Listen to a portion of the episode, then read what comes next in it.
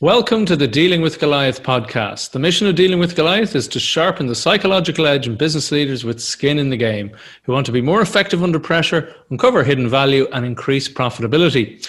With expert guests across the business spectrum, we deliver gems of wisdom, delving into their methods, their thinking and approach to business, life, and to problem solving.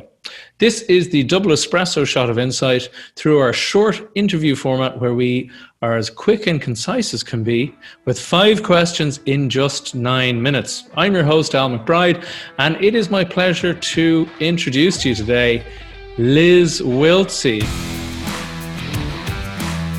Now, Liz Wiltsey is a trauma informed leadership specialist based out of Los Angeles. She's on a mission to support people in getting their needs met at work and organizations who genuinely want to put their people first.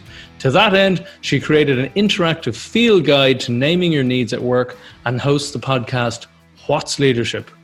On a personal note, I've been blessed to know Liz for over a year now, and her clarity of thought and attention to detail is always invaluable.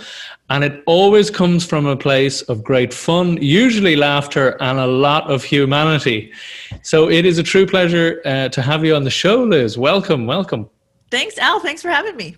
Yeah, great to great to finally have you on. We, I thought fate was intervening and stopping us there, but we finally managed to have you on. So it's great to have you here. Uh, so let's kick off. I'll just get the uh, the nine minute clock. It's a soft nine minutes, not a ferociously hard Maybe limit. more like there. twelve. Who knows? We'll Well, see. you know, we'll see how it goes. But nine, it's approximately nine minutes. So, with that in mind, Liz, we'll kick off and tell us what's or who is your ideal client and what is their biggest challenge.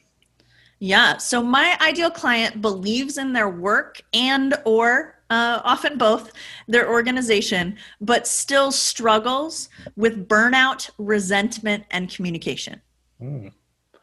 Wowzers.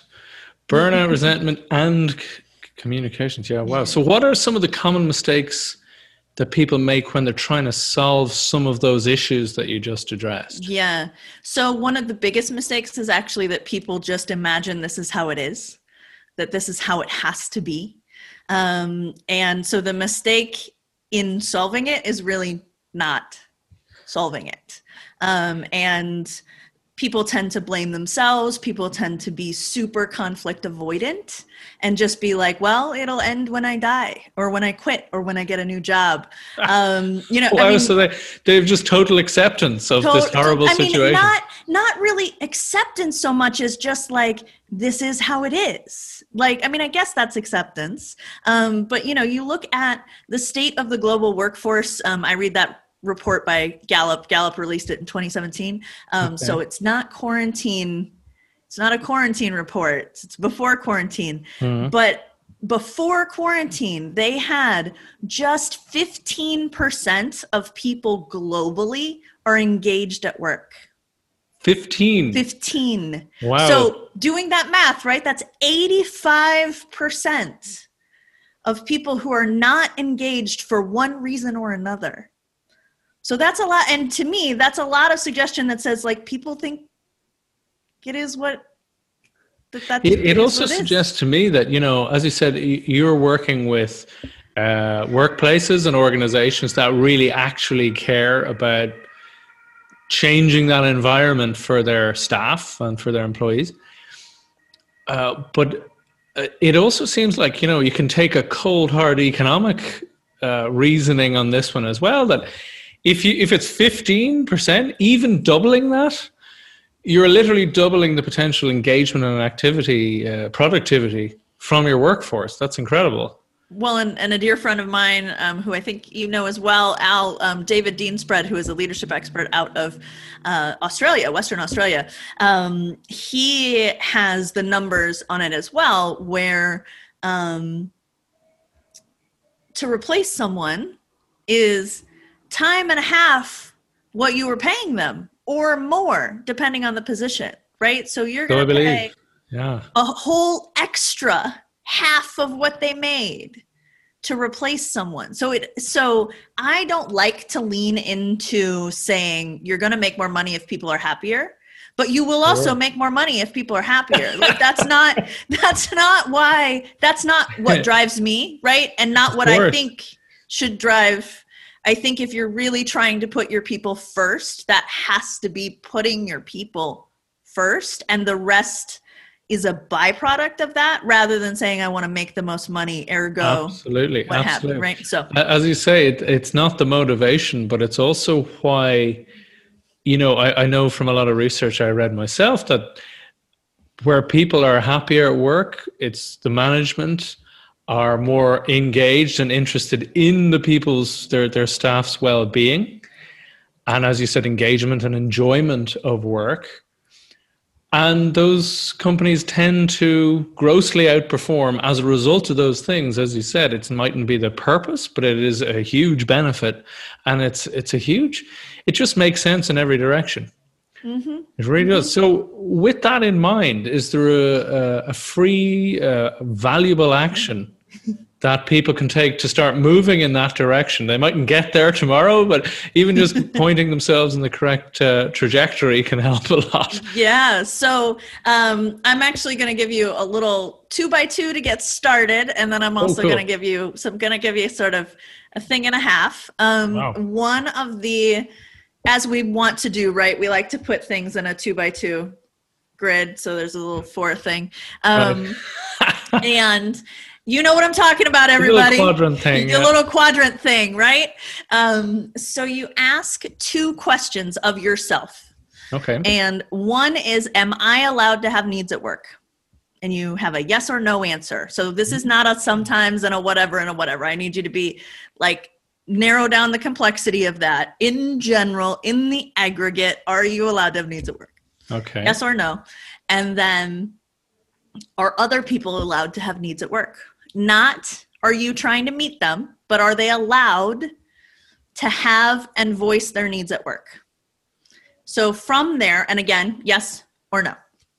Right. From there, we get four, as we always do. We get four. And, and so the no and the no, for people listening on the podcast, I'm definitely making little gestures about this. So Yeah, don't no, worry. For people who are are watching going, it yeah. later, there you go. Um, but so no and no, I pe- think of a robot. A robot Yeah. doesn't have needs. A robot doesn't think other people need to have needs. A robot is preferred by a lot of companies Mm-hmm. right? Because a robot also thinks, um, a robot also thinks the company's needs need to supersede their own. Right. Um, so that's a robot. Moving from the robot, someone who says, Yes, I can have needs, but no other people can't, that is a diva. And, if, and I want you to think Ah. about um, now, I realize when I say diva, your first instinct might be a female singer. And I would like to push on that a bit. Um, Push and, away. And my, um, my first thought in terms of diva tends to be, uh, you know, hard truth steve jobs Right. where um where those need you know there's lots of things that were written about catering right catering to his needs. And obviously he built a really significant company but that sort of type exists in a sort of silicon valley caricature that is like the one person at the top gets to have their needs met and everybody else needs to like scramble. You could also think about meryl streep in um, the devil wears prada right, everyone gotcha. gets to like scramble around and be like very much gotcha. The the authoritarian style leader the authoritarian style leader, right? Gotcha, But like they're allowed to say what they need, and everyone else has to get it for them. Um, so then the sort of corollary Uh-huh. is no, I can't have needs, but yes, everyone else can. So we call them the martyr. And Yeah. this is the one where you often leads to a whole lot of resentment. To be totally transparent, this is where I have lived my life before I started doing this work. Um, Mhm. I come at this work as a person who didn't know she was allowed to have needs. Wow. Um, and so that martyr just gets burnout, gets resent, gets resentful, um, and the martyr and the diva find each other a lot. Right, Right. that makes Like sense. in- they they click in together. business situations, right. right? their expectations Um, balance in an yeah. unhealthy way. Yeah. And so then the yes and the yes, everyone can have needs, is human. Oh, It's just a human, right? a which human so- workplace. so we're trying to pull um, and it's not meant to say if you are one of those other things like most people are one of those other categories. Most Mhm. so it's sort of taking a look at where do i sit? Where am i starting? What am i starting with? Um, and then from there i say give yourself time to ask yourself what you need at work. Because if you're in a martyr category or you're in a robot category you might have never thought about it. Like i've been working since i was probably 14 um like in jobs with other people. Mhm. um i never sat back and went hey liz like what what makes you do your best work? Right? What what do you need to like really feel these things? So as i was teasing that out i realized there are four buckets right? I think of as buckets of needs. Mhm. um, i call them the four elemental needs and they are safety connection appreciation and growth Hmm. and so if you look at the common um, grievances at work, they fall into one of those categories. And one of the things that I will say is if you're not paying your employees enough, that actually undermines their safety, right? Mhm. Because people going home having to wonder whether or not they can feed themselves and their families because you know a lot of people are to be frank are not paying their employees enough right a lot of businesses i live in the united states Very common. i know you are in europe place to be determined um, and you do it a little differently over there sometimes but over here um, there's a lot of that are not paying their their employees enough and it it undermines actual physical safety and so how can someone come into work and do their best work if they can't reach you know there's a lot written about psychological safety as well of course. um, but if you can't get there, so I say start thinking about those four things, those four buckets, and there's lots of things that go into those buckets. So and might you be able to direct people to a free resource to help them along those lines? Yeah. So um, Al mentioned I created a field guide to naming your needs at work.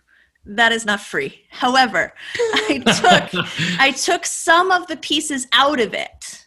Okay. Um, and I've spun off a couple pieces um, so that you can start thinking about it. So it's basically it's an interactive piece um, where I chart out the things that I believe impact safety, connection, appreciation, and growth. Um, one of the things that I do is I build my tools on Notion, which is a platform, um, and it's you can sign up for free. But what that means is that people can adjust those things. okay. You so if you see something and you're like, Liz, I get that that works for you, but that's not true for me. Delete. Right? You don't have to keep the things that aren't you true personalize for you. it, You can add the things um, because it would be super arrogant of me to assume that like I know the sum total of all the things that can impact everyone in the history of the world, right? So that would be silly. so. Absolutely. Absolutely. And we've gone over time a little bit, but I do have to ask you that last question. It says, what is one thing that could be really valuable to our audience that I should have asked you about? What one question? hmm Yeah, um, I would say, what is the responsibility we have to other people? Ah, So, do you want me to answer it, or do you want me to leave it there? we could leave it hanging there and uh, the big question mark, and then do a longer interview in a few weeks' time or something if you like. Or you, you can give us a quick. a I'll give quick you the short version, thought. and then if you want to, I'm happy to. Um, the thing that people ask me is, Liz, is it my responsibility to make sure other people are getting their needs met? And in some ways, if you are leading an organization, I will say yes. But the way that that that happens, it's not for you to decide what that looks like. It's for you to be in conversation with your people and make sure your people have space to ask for what they need because lots and lots of folks in the workplace are too afraid That's right? a great Are distinction. afraid. Yeah, I love So, that. I love yeah. that because, as again, a lot of people kind of almost feel that, oh, am I going to have to be guessing and trying to work this out? It's like give them the space Oh. to come to you to have that conversation. As you said, if they feel in there's enough psychological safety, as you said, and physical safety, and all the safety that they can actually have that potentially difficult conversation. Hopefully, it's not so difficult. But as you said, that the communication lines are open there, that that thing can happen, that conversation can happen. Mm-hmm. Excellent stuff. Thank you so much for being on the show, Liz. Thanks, Al. That was awesome. we'll talk to you again soon, hopefully. Great. Thank you. Cheers.